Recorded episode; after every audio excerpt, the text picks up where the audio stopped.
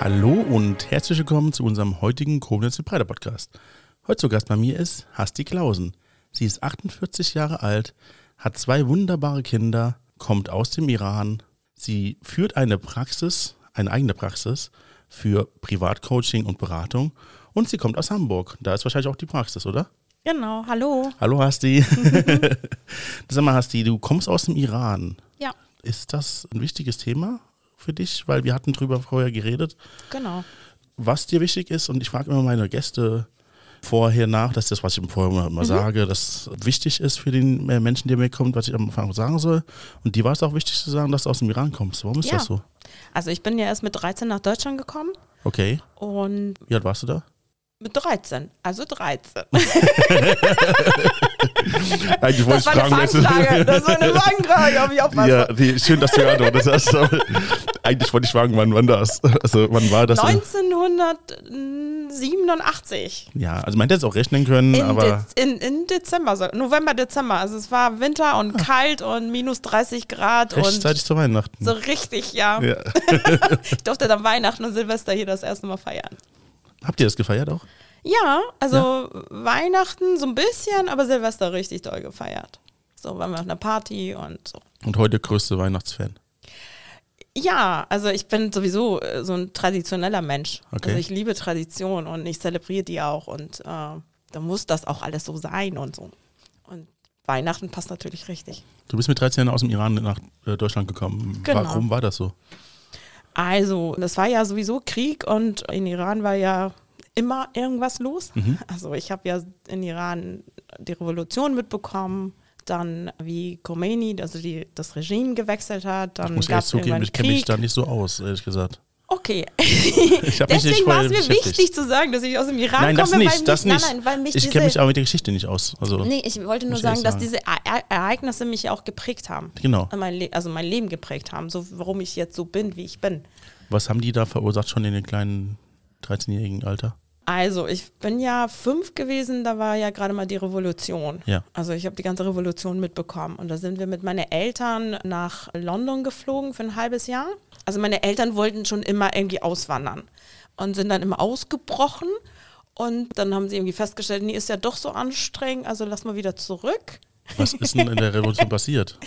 Äh, Das ist ja die Bilder, die, aus, die man eigentlich so aus dem Fernsehen kennt. Ne? Die Leute auf der Straße, die Ja. kloppen sich, es liegen Tote auf der Straße, es ist, wird mit, wie heißt das, diese Gaswerfer, werden die Menschen halt irgendwie um, Wasserwerfer umgeworfen. Also Mhm. als wir auf dem Weg zum Flughafen waren, um nach London zu fliegen, weiß ich noch, dass meine Mutter, mein Bruder war gerade mal ein Jahr alt, auf dem Schoß hatte und ich war ja fünf. Mhm. Und sie drückte mich im Fußraum runter, damit, wenn die Menschen gegen das Auto gehauen haben, wenn was kaputt geht, dass mir nichts passiert. Also wir sind so richtig durch die ganze, durch den Aufstand zum Flughafen gefahren. Das alles weißt du noch? Das weiß ich alles noch, ja. Und was ist dann noch passiert? So, und dann Als ihr in London wart? Warum ist waren das? wir ein halbes Jahr in London und das, also das ist so lustig, weil ich bin so ein Lego-Fan. ich auch. Ich liebe Lego. Ich habe den Todesstern zu Hause zum Beispiel. ja, und ja. ich habe Yoda zu Hause. ja, die habe ich auch. Und dann noch ein paar andere Figuren. Und Genau. jeder, der zu mir nach Hause kommt, sagt dann so, was ist das denn? Gehört das deinen Kindern? Ich sage, nee, wieso? Andere stricken, ich baue Lego. Richtig, das ist ein Hobby, wie jedes andere auch. Genau. Ja. Und so, also aus London ist zurückgeblieben Lego, Cornflakes mit Milch, Mhm. so klassisch mit Milch und Zucker, Tee mit Milch und Zucker, Weihnachtsbaum, also es war in dem Lobby, wo wir, in dem Hotel, wo wir, in der Pension, wo wir gelebt haben, war so ein riesen Weihnachtsbaum, also wie im Engländer halt, ne, so Kamelen und alles schön beschmückt und Gingerbread. Genau, und ich saß da drunter mit so einer Kiste Lego, da lag immer so eine Kiste Lego und hab Lego gebaut. Ja. Und das ist sozusagen so hängen geblieben. Und Trifle heißt das, glaube ich, ne? Dieses Trifle, ja. Trifle. Ja. Diese geschichtete sozusagen Nachtisch. Und ich habe das immer so als verschiedene Eissorten. Ich habe es mir als Eis immer bestellt und dann gab es immer so einen riesen Eisbecher. Und das ist halt aus England so hängen geblieben. Warum sind die dann zurückgegangen, wenn das alles so kompliziert war? Also mein Vater kommt aus einer sehr reichen Familie. Okay. Und deswegen konnte er sich wahrscheinlich auch immer diesen Ausreißern erlauben. Und dann waren sie halt in London, und dann war die Revolution und dann hieß es ja, es wird ja alles besser, schöner, hübscher. Und dann sind die wieder zurückgegangen. Und dann dachten sie, okay, dann ist es wahrscheinlich da jetzt helfen, wir das Land wieder aufzubauen. Also war das eher gute Intention, zurückzugehen? Genau. Okay. So, und dann waren wir wieder zurück und meine Eltern waren sowieso immer sehr, also wir sind alle drei Jahre umgezogen. Mhm. Die, meine Mutter hat irgendwie drei Jahre lang das ganze, die ganze Wohnung umgestellt und dann hat sie irgendwann gedacht, so, okay, gibt es keine Möglichkeiten mehr, lass mal umziehen. Und dann haben die irgendwie alles verkauft und dann neues Stadtteil, neue Wohnung, neue Möbel, neue Schule. Also ich bin das eigentlich gewohnt, immer wieder umzuziehen. Wie teuer ist das Leben in, im Iran? In Iran, also schon teuer. Ja? Ja, also wenn Im man Vergleich überlegt, dass man sozusagen hier so viel Geld ausgibt für ein Kilo Fleisch, Ja. Ähm, ein Ingenieur in Teheran aber nur 450 Euro im Monat verdient, Okay, ja. Steht das nicht so relation zueinander. und dein Vater hat wie viel verdient damals? Weil du sagst, er war sehr oh, reich. das weiß ich nicht. Also ich, Was hat er denn gemacht, dass er reich war? also mein Großvater war Bauingenieur und Okay. hatte eine eigene Fabrik und hat so Einzelteile angefertigt. Ah, und okay. äh, Iran ist ja halt ein Land, wo man halt sehr oft Sachen, die jetzt nicht mehr hier aktuell sind, rüber verkauft. Mhm. Und zum Beispiel, du könntest irgendwie, wenn das Zahnrad kaputt gegangen ist, könntest du zu meinem Großvater gehen und sagen, hätte ich gerne und hat dir das dann einzeln angefertigt. Und Mhm. da war er dann so spezialisiert. Ja, das gibt viel Geld, wenn man das richtig Genau. macht, ja. Genau. Und dann, und er hatte halt fünf Söhne und hat dann irgendwann diese Fabrik über- hinterlassen. Mhm. Genau. So, ihr wart jetzt in, mit dem Lego, dem Cornflakes, dem Zucker, Genau, und dann dem waren wir wieder zurück in und dem Iran. Tee zurück. Und dann hieß es irgendwie, da war ich ja dann sechs oder so, musste ich ja in die Vorschule. Und ich glaube, die Mädchen müssen ab neun dann ein Kopftuch tragen. Mhm. Und da, also da war, ging das dann los ne, mit der Revolution. Dann irgendwann fing dann der Krieg an und die Bomben fliegten. Und ja, und ich glaube, wir sind noch zwei oder dreimal wollten meine Eltern nach Deutschland auswandern, sind dann immer nach drei Monaten wieder zurück. Also ihr wart, äh, Wir waren schon oft das bevor du mit 13 dann ganz bevor ich mit bist. 13 ganz nach Deutschland gekommen Okay, bin. was war denn der Grund da? War das die gleichen Gründe wie vorher? Also ich weiß noch, dass mein, also ich, ich weiß tatsächlich nicht so richtig die Details. Mhm. Ich weiß, dass wir, also wir hatten so eine 400 Quadratmeter Wohnung Mhm. und in der Mitte war das Büro von meinem Vater. Das hast so du ein so lapidar. Schreibtisch. 400 Quadratmeter Wohnung. Da kann man, also ich bin da ein mal. Skateboard gefahren das ist ein Palast. und habe eine Vase umgeschmissen Ja. und habe es irgendwie versucht. Tatsächlich hat meine Mutter das bis zum Schluss nicht rausgefunden, dass diese Vase kaputt war. War die teuer? Die war teuer, ja. Oh, okay. So. Ja, und dann ist, äh, war mein Großvater da und ich glaube zwei oder drei Onkels von mir, also die Brüder von meinem Vater, und die sind dann in dieses Zimmer verschwunden. Und da hat mein Großvater wohl angekündigt, er möchte die Firma an die Söhne weitergeben. Und dann ging es darum, lösen wir die Firma auf oder behalten wir es und führen es dann, führen das in die Söhne weiter. Und da ist mein Vater wieder rausgekommen, hat gesagt, ich lasse mir meinen Anteil auszahlen und wir wandern aus. Zwei Wochen später saß ich im Flugzeug mit meinem Bruder. Ab nach Deutschland. Genau, also wir sind mit einem Onkel nach Deutschland geflogen. Zwei Tanten von mir haben hier in Hamburg schon gewohnt. Und wir wurden erstmal dahin geschickt sozusagen. Dann ist meine Mutter erst nach drei Monaten nachgekommen und mein Vater erst nach einem Jahr. Jetzt bist du in Deutschland angekommen. Was war anders? Oh. Du bist ja jetzt über so drei Monate hier und da gekommen. Also ich bin ja sozusagen so wie so eine Prinzessin groß geworden, ne? Jetzt bevor du weiterredest, äh, Ja. hätte ich gerne gewusst, was hast du bei den ersten drei Monaten aus Deutschland mitgenommen? Die Cornflakes mit Zucker, die hattest du ja aus England. Ja. Und was hast du aus Ja, Deutschland? aber da muss ich dir kurz noch was erzählen. Okay. Also, ich bin sozusagen ja aus so einer, diese reiche Familie nach Deutschland gekommen. Ja. Ne? Also ich hatte zwei Zimmer für mich, ein Badezimmer, Haushälter, Swimmingpool, Privatschule, Schulbus, bla bla bla bla. So, und dann saß ich mit meinem fünf Jahre jüngeren Bruder mit einem Koffer in Flugzeug und landete in Hamburg. und konnte von, also ich hatte ungefähr, sag ich mal, weil damals konnte man nicht direkt fliegen, musste man über Frankfurt fliegen.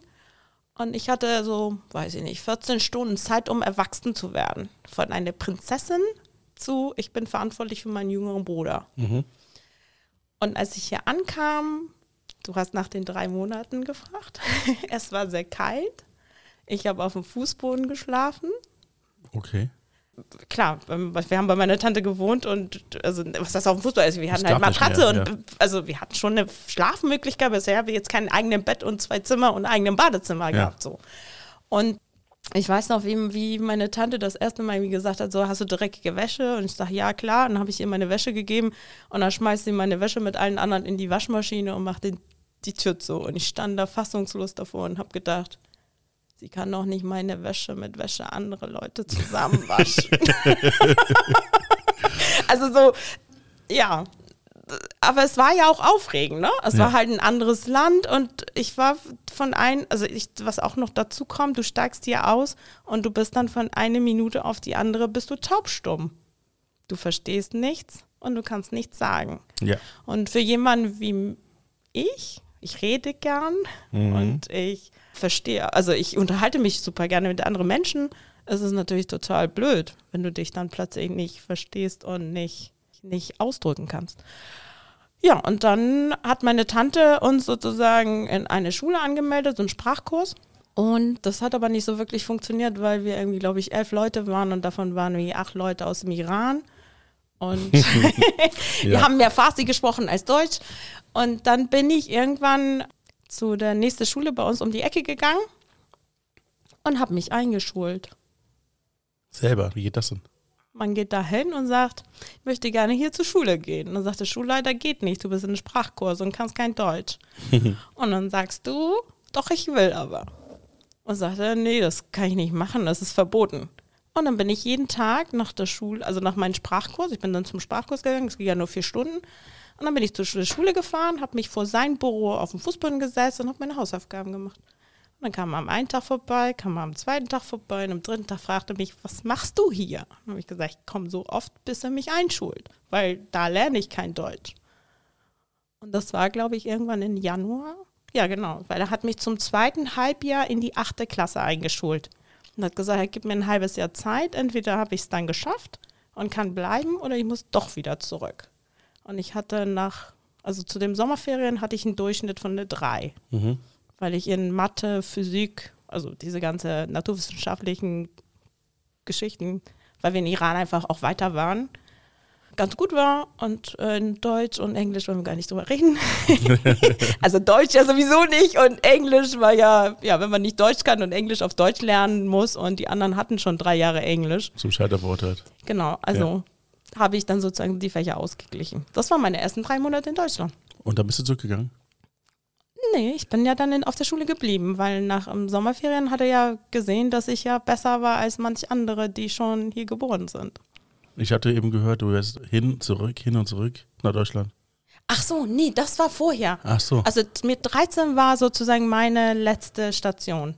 Ah. Genau, also nee, nee, das Also die aktuell letzte Station, die haben ja doch schon ein ganzes Leben vor dir, ne? Ja, es, es kann auch sein, dass ich dann noch woanders hinkomme, wer ja. weiß das schon. Vielleicht zurück in den Iran, das kann auch sein. Das habe ich tatsächlich auch mal überlegt. Okay, da komme ich später dazu, das ja. ist die Also, Nicht vorgreifen. So, deine Eltern kommen dann irgendwann aus dem Iran hinterher. Genau. Ja. So, und dann, also meine Mutter ist nach drei Monaten hierher und dann haben wir dann irgendwie nach einer Wohnung gesucht für uns und haben irgendwie nachher eine Doppelhaushälfte gemietet. Später haben sie das dann gekauft. Und mein Vater ist nach einem Jahr nach Deutschland gekommen. Und in, also bis dahin konnte ich ja sehr gut Deutsch und habe dann sozusagen die Familie übernommen. Ich habe dann gedolmetscht. Ich habe mit meinem Vater zusammen seine Firma gegründet. Was für eine Firma war das? 14 äh, eine Druckerei. Ah, okay. Mhm. Also ich habe dann sozusagen, bin dann mit ihm überall hin, zum Finanzamt, zum, also die Firma angemeldet, dann waren wir beim Steuerberater. Also die ganzen Behördengänge. Ja, ich bin auch zur Bank gegangen und hat die Deutsche Bank zu mir gesagt, wie jetzt, ich, ich kann keinen Auftrag von Ihnen annehmen mit 14. Mhm. Dann habe ich gesagt, ja, also entweder mich oder gar keinen. Dann haben wir es dann doch irgendwie dann geregelt gekriegt, weil die das Geld gesehen haben. also ich habe mit 14 das erste Mal meine erste Firma gegründet mit meinem Vater zusammen. Ja, ist das heute noch deine Firma? Nee, also nee? irgendwann hat ja mein Vater die Firma aufgegeben ah, okay. und ist dann in Rente gegangen. Das er lebt auch jetzt mittlerweile. Viel zu weit weg. Also. wir springen wieder viel zu weit weg. Wir wissen, ja. Ja. Okay. Also nee, also ich, also ich habe dann sozusagen die Jahre neben der Schule dann halt die Firma mit meinem Vater zusammen ja. gemacht. Ähm, irgendwann habe ich dann ja auch. Neben der Schule? Ja. Das heißt, also was geht ja mit 14 nicht. Ja, aber anders. das ist richtig, aber du hast ja doch noch die Schule, die du machen musst, oder? Mhm. Wie ist denn das gelaufen? Also ich habe dann Realschule gemacht, auf die, ich war ja auf der Gesamtschule, habe dann Mhm. meine Realschule gemacht, dann bin ich aufs technisches Gymnasium und habe da Abitur gemacht. Wie ist das gelaufen? Alles gut. Also ja. ich also mh, auf dem technischen Gymnasium, da habe ich musste ich ein Jahr wiederholen, weil ich das lag aber jetzt nicht daran, weil ich nebenbei noch andere Sachen gemacht habe, sondern ich habe halt Chemie-Leistungskurs gewählt und das Ja, war das fatal. Ja. Das war einfach nur doof gelaufen. Genau, und dann habe ich halt Abitur gemacht und habe Informatik studiert, vier Semester. Du bist aber sehr schnell gerade im. Okay. Aber Nein, das scheint die nichts Wichtiges. gut. Also ich hatte Da scheint ein, nichts Wichtiges passiert zu sein. Also, Jein, also ich habe, naja, ich habe ja, ne, wenn man äh, Revolution, Krieg und ich habe noch zwei andere Punkte, die dann in der Zukunft dann Ah. passieren, deswegen ist so schnell voran. dann ist halt Schule halt Schule, ne? Mein Gott. Ein Studium ist aber schon ein Studium. Ich meine, nicht, ich meine, es gibt schon viel mehr Leute, die heute studieren. Das Mhm. müssen wir festhalten.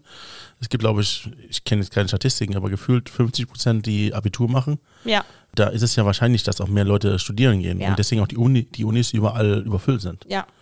Das ist jetzt auch ein kritisches Aber, das, Thema, aber das. wir reden ja über Anfang 90er, ne? Genau. da war es ja ein bisschen Da war anders. es anders, ja. Da war es anders. Also ich war ja auf dem technischen, also das könnte man dazu sagen, auf dem technischen Gymnasium ist es halt, äh, da gibt es 10% glaube ich Mädchen, Mhm. der Rest dann als Jungs. So. hätte ich jetzt Und auch. später Informatik studieren ist ähnlich. Da ist es noch ein bisschen, da waren wir glaube ich 10 Mädchen, 350 Männer. Ich habe hier in Koblenz studiert und ich kannte den Informations Informatikzweig. Ja, Ja, ja. Also ist das halt. das ist äh, heute noch so, ja. Ja, also Wobei, ich würde jetzt sagen 25, 75 ungefähr. Echt? Okay. Ja, ja. Nee, nee, also da waren wir echt so Minderheit, ne? Was, also ich, ich habe das echt genossen, muss ich sagen. Also äh, ich Das konnte mich in die Pause hinstellen und Okay. sagen so, oh, ich hätte gerne jetzt einen Kaffee und plötzlich hatte ich so zack, zack, zack, mit Zucker, ohne Zucker, mit Milch, was möchtest du denn? Und Bist ja jetzt auch nicht die hässlichste, ne? Also, das solltest du Ah, ja auch nicht unter den Tisch danke. fallen lassen. wie, kann man ein, wie kann man ein Kompliment Ja, möglichst. äh, Dankeschön. Nein, also es war echt, es war, hat Spaß gemacht. Und was ich an, an Arbeit mit Männern mag, ist halt, die gucken dich an und die sagen dir, was sie denken. Die gucken dich an und sagen, sag mal, was stimmt denn heute mit dir nicht? Und die meinen das aber nicht böse, sondern die, die ne, also dann kannst du sagen, so, was weiß ich, ich habe schlecht geschlafen, der Zug kam zu spät, was auch immer. Und bei Frauen ist es immer so, die gucken dich an und sagen so, ach Schätzelein, wie geht's dir denn, Süße? Und, und hinter deinem Rücken erzählen sie dann so, wie sah die denn heute aus?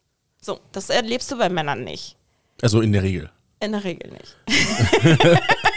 Na, wir reden über Anfang der 90er. Okay. Da, da Wir halten uns noch in den Anfang jetzt. Da waren noch, waren dann schon die Backstreet Boys oder gab es die gerade die da? kamen dann da so lang. Doch, doch die, die gab's die schon. Die gab's Die schon. gab's Die schon. gab's schon. Die Erinnerst dich schon, gerade? Im Studium damals. Ja, ja damals. Naja, und dann halt, halt irgendwie, ich bin dann halt, ich wollte eigentlich, das kann ich auch erzählen, ich wollte eigentlich Psychologie studieren. Du kannst erzählen, was du willst. Ja, aber du, ne, das war ist halt schon wichtig, weil, also meine Affinität für Beratung, Coaching, also Psychologie an sich und Menschen und so gab es schon immer. Ja. Und damals war ich beim Studienberatung, ich weiß gar nicht, ob man das heute noch gibt, Gibt oder es. gab. Gibt es ja. Äh, so, und dann sagte man mir so, ja, okay, dein, dein Deutsch ist nicht so gut und Mathe, hm, sechs Punkte, weiß nicht und so. Also habe ich das mit der Psychologie gelassen. Im Nachhinein, ich habe ja Informatik studiert, habe Mathe mündlich bestanden. Also Stochastik kann ich. Also hätte ich, hätte ich auch Psychologie hingekriegt und ich denke mal, Deutsch lernt man ja auch während des Studiums. Also mein Deutsch war ja nicht so schlecht, sonst hätte ich ja kein Abitur gemacht. Ich weiß, dass Mathe mit allem zu tun hat, aber warum Psychologie? Ja, du musst ja, also wenn man, wenn du wissenschaftlich arbeitest, musst du ganz viel tatsächlich Statistiken auswerten. Ah, ist schon gut raus, ja. So, äh, also, aber mein Gott, ne? Ich meine, Ja. wenn man Informatik vor Diplom Mathe mündlich schafft, dann kriegt man das andere. Da haben sie nicht gesagt, ja, okay, Mathe, das sechs Punkte, das ist irgendwie ein Problem. ja. Ja. Naja, auf jeden Fall. Damals hätte ich mal auf mein, also auf mein Bauchgefühl hören sollen und hätte Psychologie studieren sollen, habe ich aber nicht gemacht. Ich habe dann Informatik studiert und habe dann irgendwann tatsächlich nach vier Semestern gedacht, okay, jetzt reicht's mit Nullen und Einsen, ich kann das nicht.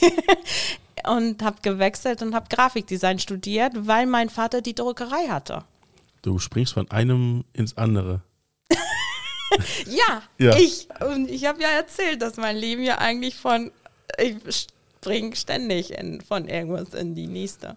Also sie versucht gerade zu verschweigen, dass sie eigentlich was anderes sagen wollte, was sie am Ende des Podcasts sagen Genau, wollte. ich soll das am Ende sagen. Erzähl es ruhig jetzt. Erzähl. Sag es einfach, dann bist es los. Genau.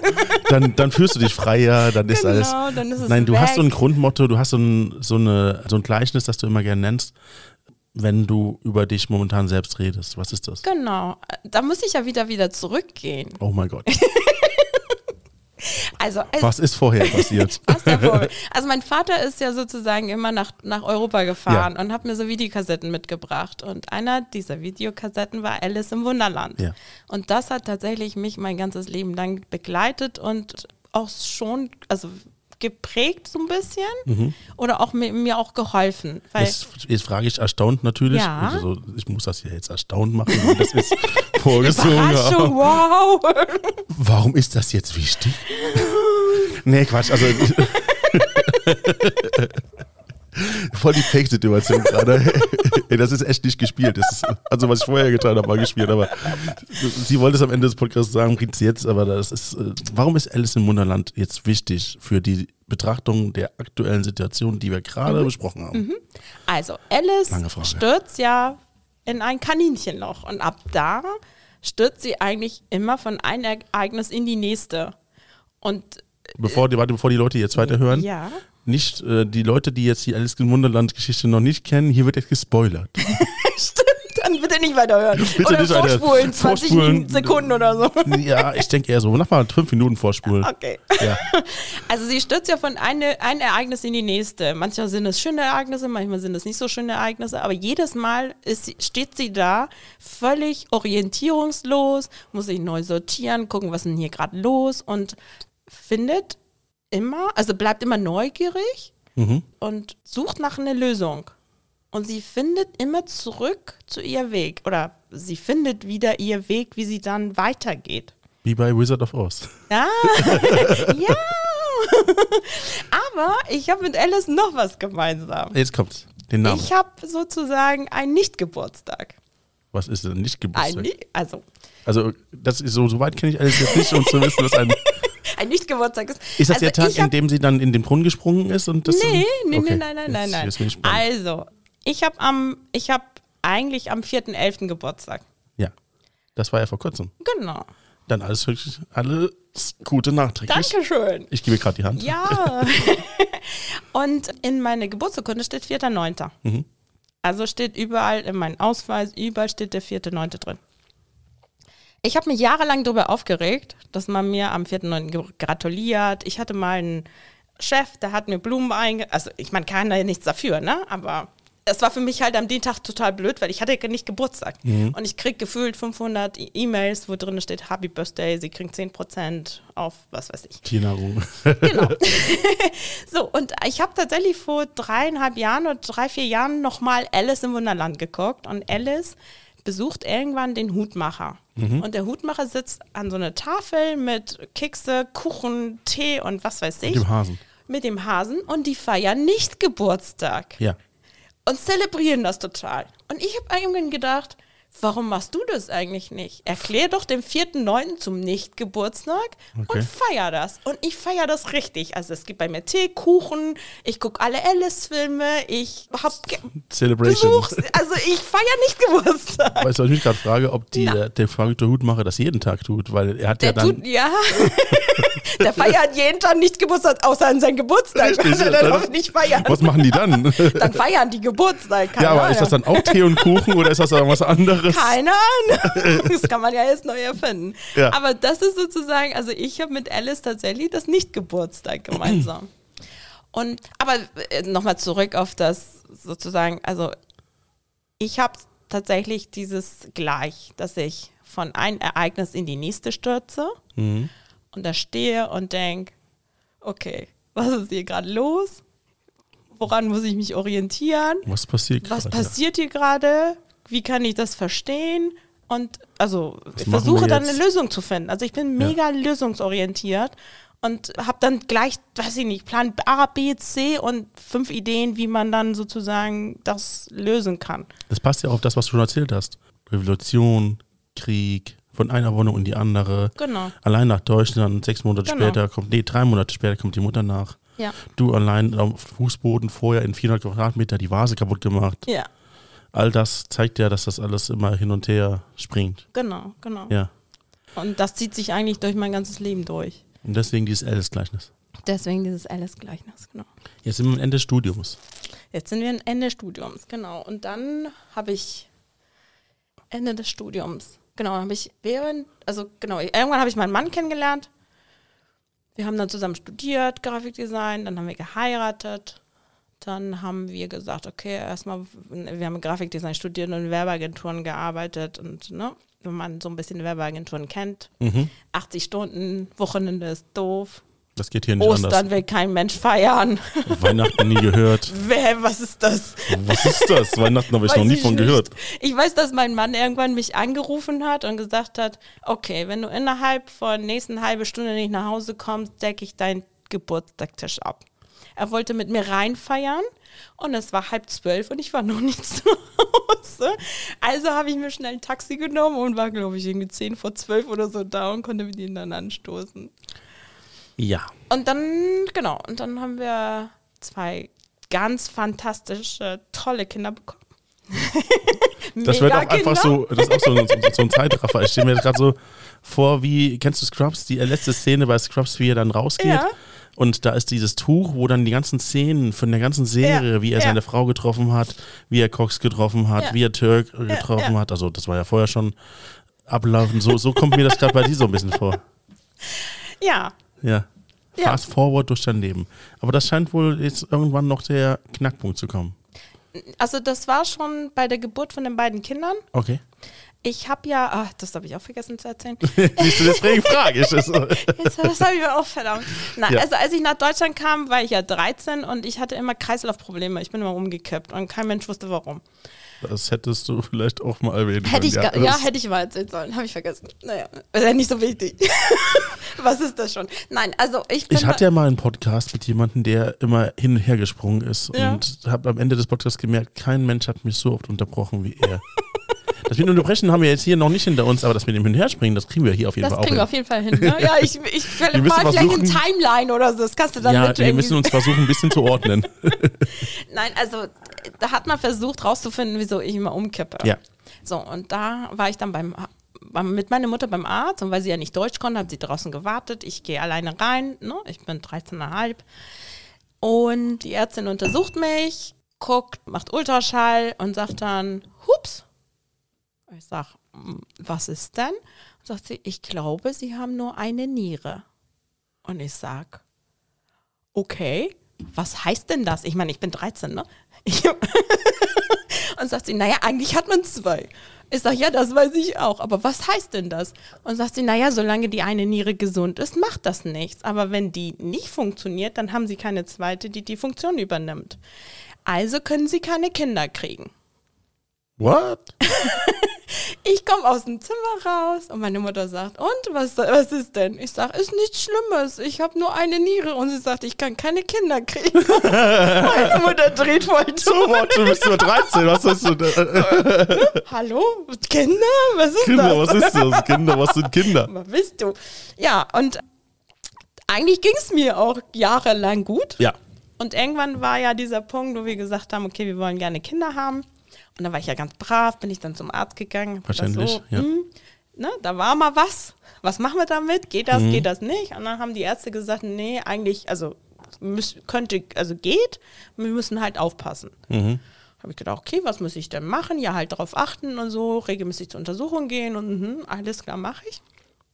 Und ich kriegte dann sozusagen mh, drei, vier Wochen bevor unsere Tochter geboren ist, die ist ja die älteste, kriegte ich immer so Rückenschmerzen. Mhm. Naja, Schwangere und Rückenschmerzen. Wer macht sich da einen Kopf? Also bin ich jetzt nicht exklusiv deswegen zum Arzt gegangen. Ich habe ja alle meine Termine eingehalten und alles war gut und so. Mhm. Und dann, irgendwann war es dann soweit, Fruchtblase platzt, wir gehen ins Krankenhaus, eine schwierige Geburt, die ganze Nacht gedauert. Wir wollen jetzt nicht ins Detail gehen, war nicht so toll, die haben es nicht so richtig so gut hingekriegt. Auf jeden Fall war sie dann irgendwann auf der Welt, wollten sie mir der Geburtszange holen, ich wollte nicht, also hatte ich blaue Rippen und so. irgendwann war sie dann da. Das hast du Und- doch erzählt. Das hab ich doch, äh, nee, nee, ich hab, nee, es war noch schlimmer, aber Oh, okay. wir wollen da nicht jetzt wirklich nicht ins Detail gehen. Okay. Auf jeden Fall war sie dann da und ich kriegte am, was weiß ich, sie ist mittags geboren und ich kriegte so abends, kriegte ich so Elefantenfüße. Also kriegte ganz viel Wasser in den Beinen und so. Mhm. Und dann fingen sie an, mich zu untersuchen, immer wieder. Und sagten dann, ja, keine Ahnung, wissen wir nicht, was das ist. Es ist keine Schwangerschaftsvergiftung und scheint alles in Ordnung zu sein, geht wieder weg. Und, hm, hm. und nach zwei Tagen haben sie mich, hab, haben sie mich entlassen, bin ich nach Hause und dann kam irgendwie die Hebamme abends, so um 18 Uhr, nee, war früher 16 Uhr, glaube ich. Genau. Und dann sagte ich dann zu ihr, naja, wenn man stillt, hat man Durst. Das ist nachvollziehbar. Aber so sechs Liter am Tag sollte man nicht trinken, oder? Und die gucken mich an und sagen, wieso trinkst du sechs Liter Wasser?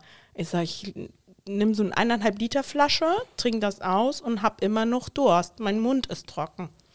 Das heißt, das ist doch nicht normal und so. Und dann hat sie da angefangen, mich zu untersuchen und hat festgestellt, dass mein Blutdruck viel zu hoch ist. Und hat mich sofort zum Arzt geschickt. Was war das Ende vom Lied? Das Ende vom Lied war, dass meine Niere kollabiert ist. Das haben wir erwartet. Ja. Also bin ich Ich dann dachte an sozusagen. Diabetes zuerst. Also ich bin dann halt irgendwie am nächsten Tag notoperiert worden. Ja. Hätten sie das nicht gemacht, hätte ich die Niere verloren. Was haben die denn gemacht, damit das besser wird? Also du Kurzfassung. So, also man liegt einfach zwischen Niere und Blase in einem Schlauch, Ja. Damit das Urin abfließen kann und nicht sich in der, äh, Niere nicht sammelt. in der Niere sammelt, Ah, schaut. okay. Genau. Und genau, und das war dann sozusagen, dann ist dann nach einem halben Jahr war dann alles gut. Die Niere hat sich wieder erholt. Mhm. Dann hieß es ja auf gar keinen Fall ein zweites Kind. Also können Sie vergessen. Wir wissen ja schon, es gibt zwei Kinder. Es gibt zwei Kinder. Frau Klausen kann es nicht lassen. Verdammt. Ist diese, diese, diese, diese Operation eine stetige Operation gewesen oder nur eine partielle, also temporal partielle Operation gewesen? Nee, das ist nur temporal. Also man zieht dann sozusagen irgendwann wieder diesen, diesen Schlauch wieder raus und dann ist Okay, alles wieder gut. gut. Die, wenn die Niere wieder gesund ist, kann man das, ich glaube, bis zu drei Monate kann man es drin lassen. Okay. so. Genau, und mein Blutdruck war wieder okay und dann war Dana ungefähr zwei und dann haben wir gesagt, okay, wir wollen gerne ein zweites Kind. Wie geht das? Das machen wir jetzt aber bitte diesmal anders. Sie kommen alle Vierteljahr zum Untersuchung.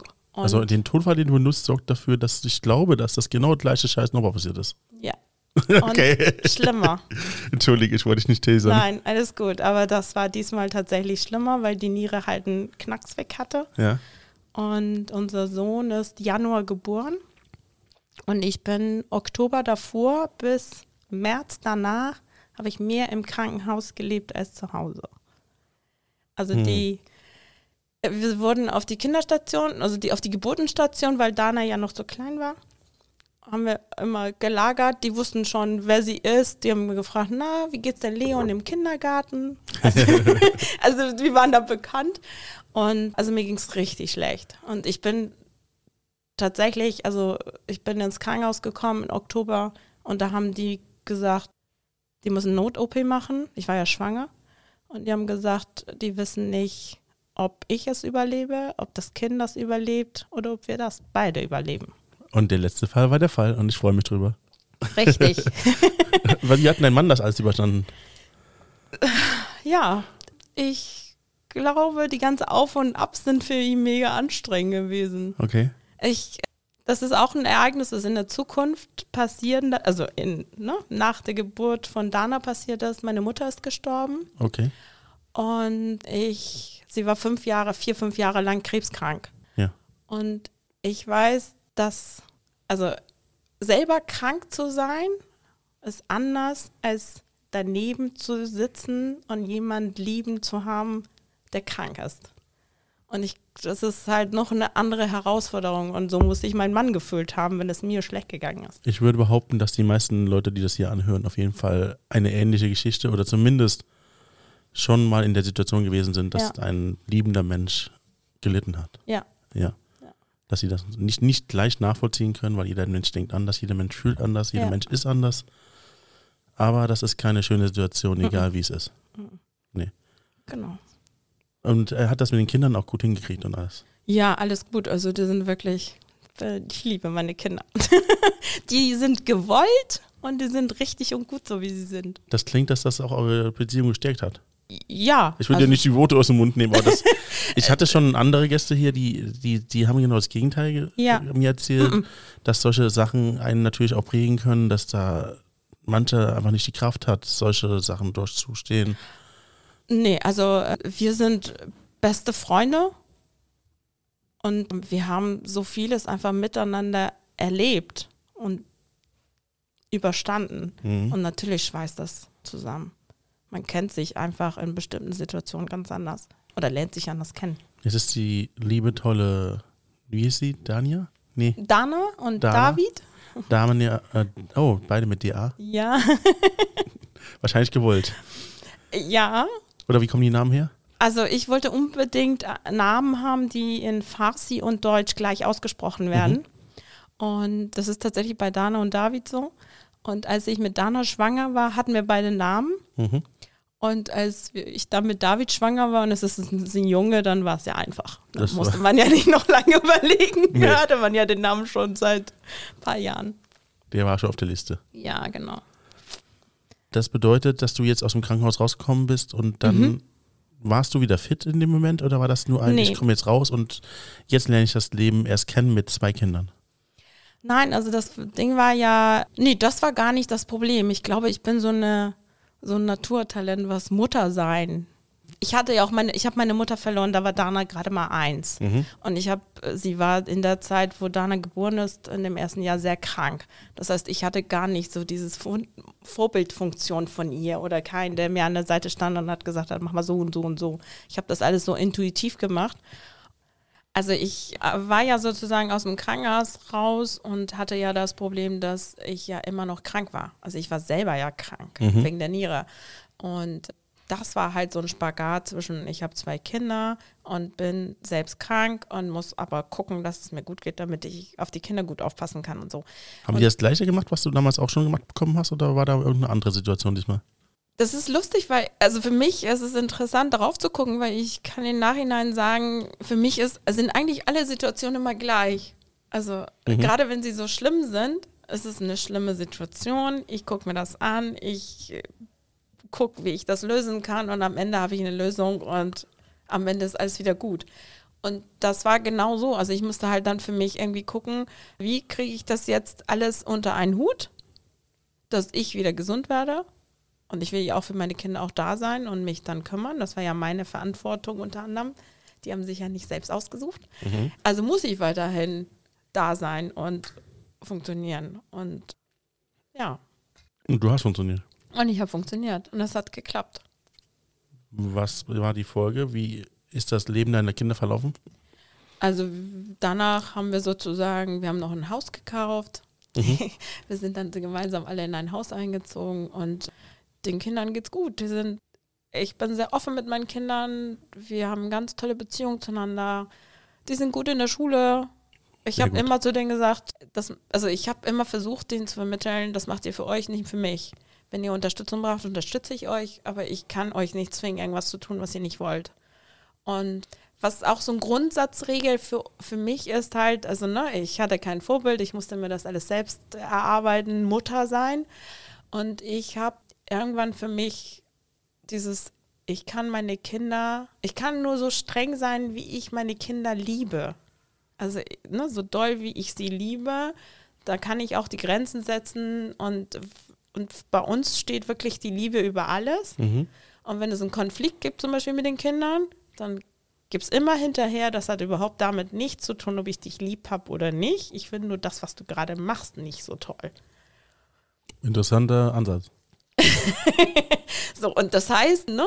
Ich mag nicht, ich hasse nicht Raucher, sondern ich hasse das Rauchen. Genau, Ja, genau. okay. Und, und das ist, glaube ich, das ist total wichtig, den Kindern das zu vermitteln und zu sagen, ne, ich liebe dich über alles, aber das, was du jetzt gerade machst, dein Zimmer nicht aufräumst, eine 6 in Mathe schreibst, obwohl du eine 2 schreiben könntest, Es gab eine 6 in Mathe. Nein, gab es nicht. Okay. Aber ich sag, ne, so, so Beispiele, so was weiß ich, ne, Sachen, was Kinder halt machen. Zu spät kommen. Ich hatte noch Ne? keine 6 in Mathe. 20 Uhr abgemacht, die kommt 20.30 Uhr. Ja. Finde ich blöd. Aber damit nichts zu tun, ob ich die liebe oder nicht. Richtig. So, und das ist halt wirklich das, also ich bin dann immer auch zu denen hin und habe die umarmt, habe denen ein Küsschen gegeben, habe gesagt, ne, lieb dich über alles, aber das, was du jetzt gerade machst, funktioniert gerade nicht mit uns. Ist das nicht inkonsequent? Das ist wie ein Hund, den man anschreit und danach knuddelt?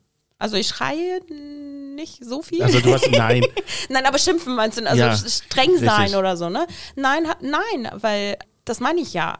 Ich finde die Sache, die sie machen, blöd. Und darüber kann ich schimpfen, darüber kann ich diskutieren, darüber kann ich, ne? Aber ich finde sie als Person ändert das doch nicht dran, ob ich sie liebe oder nicht. Hatte das Konsequenzen oder gab es dann nur den, Natürlich gab es jo, hast du. Scheiße gebaut und gut ist? Nein, nein, nein, Konsequenzen gab es auf jeden Fall. Okay. Aber das hat nichts damit zu tun, dass ich dich umarme und dir einen Kuss gebe. Trotzdem Mhm. hast du zwei Tage Hausverbot. Ey, du hast, du hast die Küche nicht aufgeräumt, du hattest die Aufgabe, das zu tun. Äh, das finde ich jetzt nicht in Ordnung von dir. Komm her, Knuddel, Knuddel. Zwei Monate Stubenrest. Ja, so ungefähr.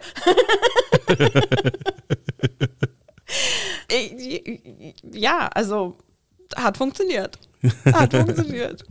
Ich meine, wie gesagt, ne, ich habe es ausprobiert. Ich wusste es nicht anders, besser, aber es hat funktioniert. Und ich habe tatsächlich, also unsere Tochter ist hochbegabt. Das haben die festgestellt. Das hat die Schule festgestellt mit fünfeinhalb. In welche Richtung? Sie ist überall überdurchschnittlich, aber ihr Sprachzentrum, hat, sie hatte mit fünfeinhalb IQ von 128. Keine Ahnung, was das 100 bedeutet. ist durchschnittlich. Ich weiß, also was das 100 heißt, ist ja. normal sozusagen. Und ich glaube, alles, was ab 110 aufwärts ist, ist hochbegabt. Also ich glaube, die messen nur bis 130 oder 140, keine Ahnung. Ich meine nur, weiß was nicht. hat das für einen Einfluss Aber- auf das Leben? Das ist die Genau. Frage. Wir waren, da mussten wir zu einem Kinderpsychologen, der sie getestet hat. Und die Okay. Kinderpsychologin hat was ganz Wichtiges zu mir gesagt, was ich, weil ich zu ihr gesagt habe, ne, sie stellt jetzt mir jetzt schon Fragen, auf die ich keine Antworten weiß. Und wie soll ich dem dienen? So, ne? Und sie hat zu mir gesagt, sie sollen ja nicht ihr Lexikon sein, sie sollen ihre Eltern sein. Mhm. Seien sie ihre Eltern, passen sie darauf, dass sie soziale Kontakte hat, ihre Grenzen kennt und es ihr gut geht. Alles andere, wenn es, also wenn es ihr gut geht, wird sie alles andere von alleine regeln. Also sie wird sich das Wissen holen, weil sie wissbegierig ist. Wie alt ist sie heute? Jetzt ist sie 17. Und was hat sie jetzt für Noten in der Schule? Ist das, hat sich das irgendwie ausge... Diese frühe Prognose, hat die sich irgendwie ausgewirkt aufs Leben? Ja, tatsächlich. Also sie war ja bis zur 10. Klasse, war sie so ein Einser-Kandidat. Mhm. Und jetzt ist sie halt irgendwie so eine 1-Kandidatin. Oh, das geht aber klar. Und alles gut. Also wie gesagt, ich habe immer zu den Kindern gesagt, macht, was ihr gerne macht und ich unterstütze euch bei allem und gebt euer Bestes. Also mir reicht euer Bestes, egal was es ist. Also wenn ihr nichts tut und eine 6 schreibt, dann bin ich sauer. Wenn ihr aber euer Bestes gibt und eine 3 schreibt, dann reicht das. Hat meine Mutter auch immer gesagt, ja. Und das finde ich irgendwie, unser Sohn hat jetzt gerade die Idee, er möchte Mechatroniker werden. Ja. So, ja, bitte. Dann kaufen wir drei Oldtimer, stellen es in den Garten. Viel Spaß. Was will die, was will die Tochter werden? Sie hat als letztes, glaube ich, hat sie tatsächlich überlegt, Psychologie zu studieren. Der Kleist. Wir wissen aber noch, jetzt ist sie aber auch, jetzt denkt sie aber auch irgendwie so in so eine Musikrichtung, ob sie Musikmanagement oder sowas macht. Okay. Und sich dann aber auch psychologisch um die ganze Musiker kümmert. Dachte es, denkt sie. Das klingt nach einer Marktlücke. Und anstrengend. ja. Mal gucken. Ja, ich würde Ja. nicht so ein Ed Sheeran bei mir im Psychologie-Zentrum. Genau. Ja, äh, ja, da sind wir jetzt beim Thema. Wir sind jetzt langsam schon im Jetzt angekommen. Wahrscheinlich, oder? Ja, schon. Also es ist ja, also ich hab, bin ja jetzt 48 und ich hatte nachher tatsächlich mit 40 so einen Break für mich, wo ich dann, also ich war ja Grafikdesignerin, habe in Werbe, viele Werbeagenturen gearbeitet, für große Marken gearbeitet und hatte irgendwann dann meine eigene kleine Werbeagentur und habe dann mit 40 gedacht, okay, was ist jetzt? Was, was, was machen wir jetzt die nächsten 25 Jahre? Und ich habe meine 30er geliebt. Das waren sozusagen, ich wollte immer 30 sein. Ich wollte nicht 16, nicht 21, ich wollte immer 30 sein. Die 30er haben so genauso funktioniert, wie ich mir das ausgemalt hatte. Es hat alles perfekt geklappt mit zwei Kindern, Haus, Beruf und so weiter. Und dann war mein Lebensplan fertig Ja. mit 40. Und ich dachte, was machen wir denn jetzt? So, und dann habe ich angefangen mit meiner Weiterbildung, weil ich hatte keinen Bock mit 40 Psychologie zu studieren.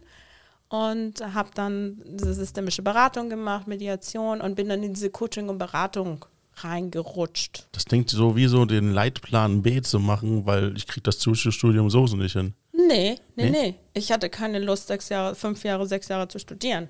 Ah. Nö, also das Schaffen war gar kein Problem. Also gar keine Frage. Also das wusste ich dann spätestens, da wusste ich, nachdem ich Mathe bestanden hatte und mittlerweile auch Deutsch kann, Ja. wusste ich, das ist gar kein Problem. Und ich dachte eigentlich, ich wäre auch mit der Weiterbildung schneller fertig. Im Endeffekt hat es insgesamt, weil es ja vier Stück waren, viereinhalb Jahre gedauert. Aber ich habe mich ja immer sozusagen von einer Weiterbildung in die nächste so und eigentlich denke ich bis heute, ich bin noch nicht fertig. Weil, Das klingt so ein bisschen wie eine Sucht. Nee, das das? eine Sucht nicht am Ball bleiben. Und gerade wenn du, also du hast ja vorhin gesagt, ich habe eine private Praxis bei mir. Da wollte ich gleich drauf hinaus, weil das, ich wollte wissen, warum das Praxis heißt. Aber das können wir gleich, das, Das, können wir gleich erzählen. Ja. Weil, also ich habe halt, also das, ich habe ja meine ganzen Klienten und Kunden, die zu mir kommen. Und habe auch den einen oder anderen äh, Coach, der bei mir coacht. Die sehe ich dann vielleicht zwei, dreimal die Woche. Und manchmal hat man aber das Bedürfnis, einfach mal unter Gleichgesinnten was gemeinsam zu lernen, was gemeinsam zu erarbeiten, sich auszutauschen. Das habe ich halt in so einer Einzelpraxis nicht. Und dann halt auch, gerade in der Psychologie entwickelt sich das ja sehr. Also weil das sich immer an das System oder an unsere Gesellschaft auch so anpasst, die neue Methoden und so. Und da einfach mal an Ball zu bleiben und einfach mal ja neue Sachen einfach kennenzulernen. So, das ist die Intention dahinter. Du hast eine Praxis. Warum heißt das Praxis? Also ich kenne Praxis von Ärzten, Ja, ich kenne Praxis von Psychotherapeuten. Mhm. Eigentlich von nur irgendwelchen medizinischen Berufen, mehr oder weniger. Warum nennst du dein Unternehmen Praxis? also ich habe halt lange irgendwie überlegt, wie könnte es denn heißen? Und Büro kann es nicht sein. Wie war das? Warte. Setting, leerer Raum. Ich muss gerade noch. Ich, äh, jedes Mal, das wisst ihr nicht, wenn jedes Mal, wenn ich das vorgelesen habe, was hier gesagt worden ist, dann knülle ich den Papierstück weg. Das ist dann quasi der Start für den Podcast. Jetzt bin, ist er weg. Und jetzt finde ich den Podcast. ja, ähm, Na, auf jeden Fall ist es halt, genau, und ich, Privatcoaching was. Praxis für Privatcoaching. Jetzt habe ich genau. wieder. Und du hast ja gesagt, du hast ja selber gerade gesagt, es gibt ja Praxen für Psychotherapeuten. Mhm. Und ich bin ja Familien, systemische Familientherapeutin. Mhm. So, und daraus entstand halt diese Idee, okay, wir nehmen, nennen diesen Raum Praxis. Oder ich nenne diesen Wo Raum sagen, wo das Wir hier jetzt her? Wir? Ja. Nein, ich. Alice und du. Alice und ich. ja. Und noch drei andere. Nein. Mache. ja, genau, der ist auf jeden Fall dabei. Ja. Genau, und also der Raum heißt Praxis, weil es Menschen helfen soll, ihre Wunden zu heilen und ihr Weg wiederzufinden. Und das kann man mit dir machen? Das kann man bei mir machen. Okay. Ich habe mal, also schon öfters kritisch die Frage gestellt, dass Coaching, diese Sachen, die du machst, die über die viereinhalb Jahre, das geht ja alles auch ins Geld. Das ist alles nicht unbedingt, keine Ahnung, hier eine Stunde 16 Euro und dann werde ich dir helfen, dein Leben wieder in den Griff zu kriegen oder dein Leben auf neue Bahnen zu bringen oder dein Leben auf das nächste Level zu erhöhen oder sei es drum, welche positiven Effekte man aus sowas rausholen kann, sondern das ist schon etwas, sagen wir mal, kostenaufwendiger. Mhm. Ist das bei dir auch so oder ist das eher so Also- ein individuelles Konstrukt, dass du da mit den Patienten, darf man Patienten sagen, was in der Praxis ist? Klienten. Klienten? Also die Klienten, die zu mir kommen, deswegen kam, also der, du hast den Kreis geschlossen, ich merke es Jetzt habe gerade. ich den Kreis geschlossen. Also, ich habe zwei Schienen. Einmal kommen die Klienten zu mir, die privat alles finanzieren. Und dann haben, haben wir, deswegen wir, weil ich und elf, zwölf Coaches, die mit mir da arbeiten, wir coachen Arbeitssuchende, die beim Jobcenter oder Arbeitsagentur sind. Und diese Coachingstunden werden von der Behörde finanziert. Das heißt, die Teilnehmer zahlen nichts dafür. Das heißt, ne, es gibt Mhm. die, die sich das leisten können und es gibt die, die sich das nicht leisten können. Es gibt halt beides bei uns. Ist das wie bei Privatpatienten und Kassenpatienten? Kann man das auch vom Verhältnis vom Geld her sehen? Also nicht gleich, aber dass das weniger bringt als das andere, das kann ich mir schon vorstellen. Nein, eben nicht. Also, Nee? also das, wir sind alle Du musst mir keine Berater und. Coaches. Nein, nein, wir sind alle Berater Ja. und Coaches und wir sind, wir arbeiten so, wie wir arbeiten. Mhm. Und deswegen kannst du das gerade mit Privat- und Kassenpatienten nicht vergleichen, weil bei uns kriegen alle das Gleiche egal wo die herkommen. Das meine ich nicht. Ich rede von also nee, von der Behörde kriegt man natürlich viel weniger Geld. Das meinte ich, genau. Viel hast du weniger verstanden. Jetzt der steht nicht zum Verhältnis. Nein, nein, nein, das steht nicht zum Verhältnis. Aber wir sind halt so, wie wir sind und Mhm. wir arbeiten so, wie wir arbeiten und wir arbeiten mit jedem gleich, egal.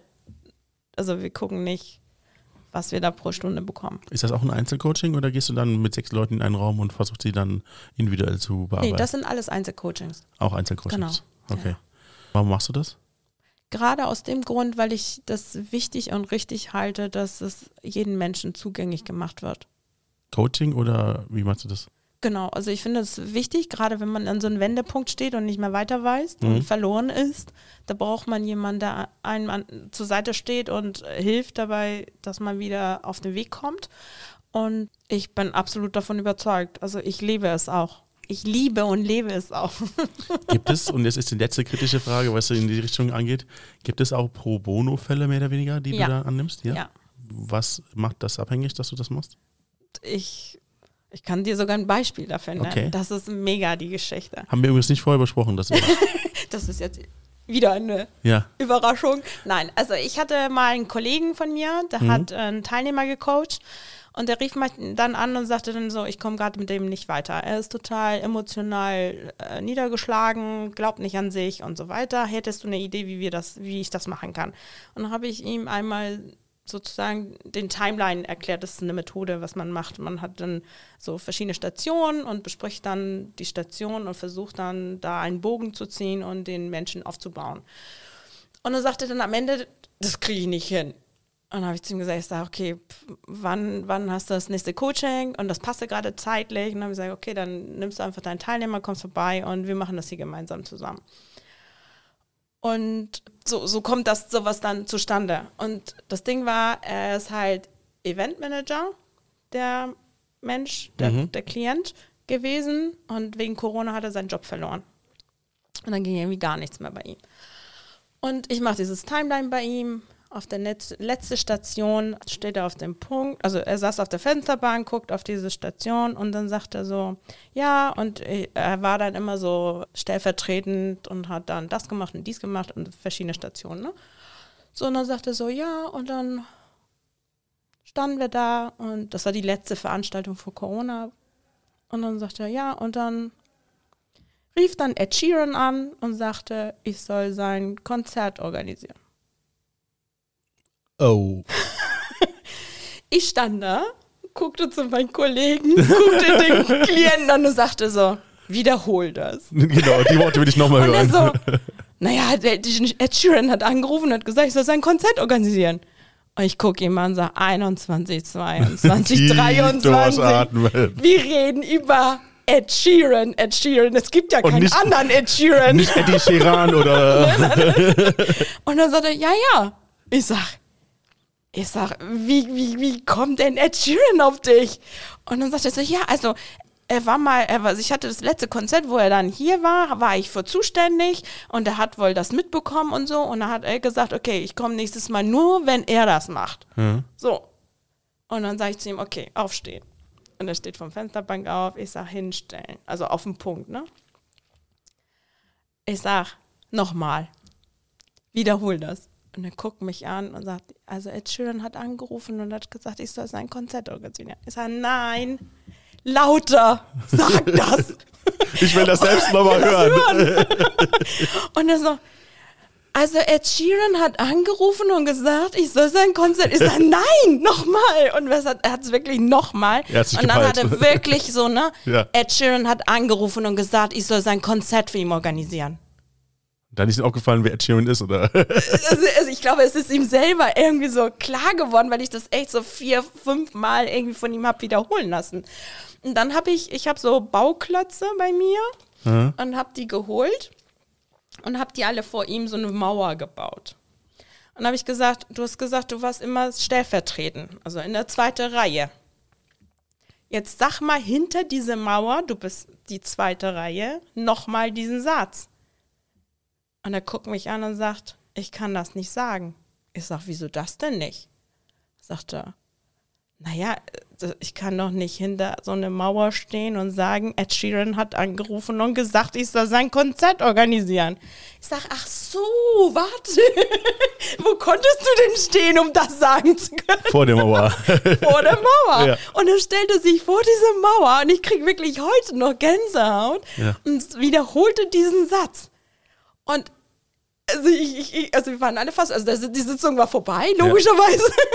Und wie, also ich habe, also ich würde diesen Moment nicht vergessen, wie er wirklich aus dem Raum geschwebt ist. Ich werde auch den Moment nicht vergessen, an dem Moment, wo er dich anruft und sagt, okay, Ed ist jetzt wirklich da. wieder jetzt Komm da." bitte zu mir, ich gebe dir die besten Plätze backstage. Und ich hoffe, in dem Moment denkst du an mich. Aber das ist so, weißt du, das ist halt so ein Pro Bono gewesen. Und das war aber so ein mega Erlebnis, auch für mich, ne? Ja. Also ich meine, das erwartest, das planst du doch nicht Nee. sowas. Und das ist halt irgendwie, so- wenn sowas passiert, dann schwebe ich auch in der Weile. Das war ernst gemeint. Ich will backstage zu Ja. Merk mir das. Wir haben es jetzt fest. Richtig. Sie hat versprochen. Ich hab's versprochen. Ja. Nee, Quatsch. Also, es ist ein mega Sänger. Es Ja. gibt Leute, die äh, vertreten nicht diese Meinung, aber die meisten Leute schon. Ja. Ja. Ha, Von In the Class 18 zu heute. Ja, heute. Ja. Heute sitze ich hier, weil ich in Koblenz bin, aus Hamburg. Yay! Übrigens Also- der wirklich weit entfernteste Podcast bis jetzt von mir. ja? Ja. Oh, Ja. guck mal. Es ist meistens eher, eher regional, Ja, sagen wir es mal so. Aber Hamburg ist schon ja, drei, vier Kilometer weiter als Koblenz. Ja, ja. das kann man Cool. so sagen. Ja. Wir sind ja dann also schon im Heute angekommen. Du hast uns ja gut schildern können, was deine Leidenschaft ist. Mhm. Ja. Du hast uns den langen Weg vom Iran bis hierhin erklärt. Mhm. Ich bin sehr dankbar, dass du mir das gemacht hast und würde leider sagen, dass wir schon am Ende des Podcasts sind. leider, weil es, es gibt bestimmt noch andere Geschichten. Du hast auch wahrscheinlich Sachen ausgelassen, nicht weil du es wolltest, sondern weil dir andere Sachen wichtiger waren. Hm, Ich musste dich auch manchmal mit der Nase drauf stutzen, dass da noch irgendwas gefehlt haben könnte. Aber am Ende des Podcasts hast du die Möglichkeit, den Menschen noch was mit auf den Weg zu geben. Das heißt, die letzten Worte, ich werde wahrscheinlich auch irgendwas sagen, aber die letzten Worte gehören dir. Der Inhalt war schon die ganze Zeit dir, aber am Ende des Podcasts hast du gerne nochmal das den Menschen auf den Weg geben, was du mit auf den Weg geben willst. Also ich kann ja nochmal zusammenfassen, wie, wie ich bin und wie ich meinen Weg gefunden habe. Und das ist ja unter anderem immer neugierig bleiben, immer positiv. Also ich bleibe neugierig, ich bleibe positiv, ich gucke nach einer Lösung und lass mich echt nicht unterkriegen. Also ich bin so ein immer wieder Aufstehmännchen und äh, lass mich auch so von Kleinigkeiten nicht mehr so beeindrucken. Ich habe jetzt beschlossen, ich, ich bin ab jetzt glücklich. Mhm. Das geht. Und das Das bleibt ist eine auch so. Entscheidung. das kann man treffen. Egal welche Katastrophe jetzt kommt oder Da nicht kommt kommt. nichts mehr, da kann nichts mehr kommt kommen. nichts mehr. Ich, ich bleibe jetzt glücklich. Flugzeugabsturz? Nein. Egal. Geht schon. Ich überlebe das. Ich weiß, was du meinst. überlebe das. Ich weiß, was du meinst, ja. Genau. Und, und ja, und was, was ich jetzt halt, ja, also nee, eigentlich will ich jetzt gar nicht mehr dazu hin, hinzufügen. Okay, tschüss. Fertig. Wünsche euch eine gute Nacht. jo, tschö. Träumt schön. Das, das ging jetzt gerade wirklich äh, äh, erwartungs-, unerwartungsgemäß schnell am Ende. Das Ja. ich, Bleibt Alice. Keine weil Ahnung. ich dachte, du erzählst jetzt wirklich nochmal so ein bisschen, also das, damit habe ich gerechnet, nicht, dass du sollst, Ja. damit habe ich gerechnet, dass jetzt nochmal so eine Zusammenfassung kommt, was, was du gesagt hast, aber das, was du jetzt gesagt hast, ist auch kurz und knackig, gefällt mir. Deswegen würde ich gern trotzdem noch sagen, dass ich es geliebt habe, dass du heute hier bist. Teilweise, teilweise sehr konfus, Ja. teilweise zurückgesprungen, hingesprungen. Das hatte ich schon mal und das hat mir gefallen. Ich habe es geliebt. Auf jeden Fall nicht der uninteressanteste Podcast, den ich hier hatte. Ich will da jetzt nicht zu kritisch sein. Und vielen Dank, dass du da gewesen bist. Vielen Dank für die Einladung. Hat Spaß gemacht. Ich hoffe, wir sehen uns nicht das letzte Mal. Ich hoffe spätestens auf dem Ed Sheeran-Konzert. Da sehen wir uns und stoßen an. genau. Du hast jetzt meine Nummer und Genau. Passt schon. einen schönen Tag noch und gute Reise. Dankeschön. Tschüss.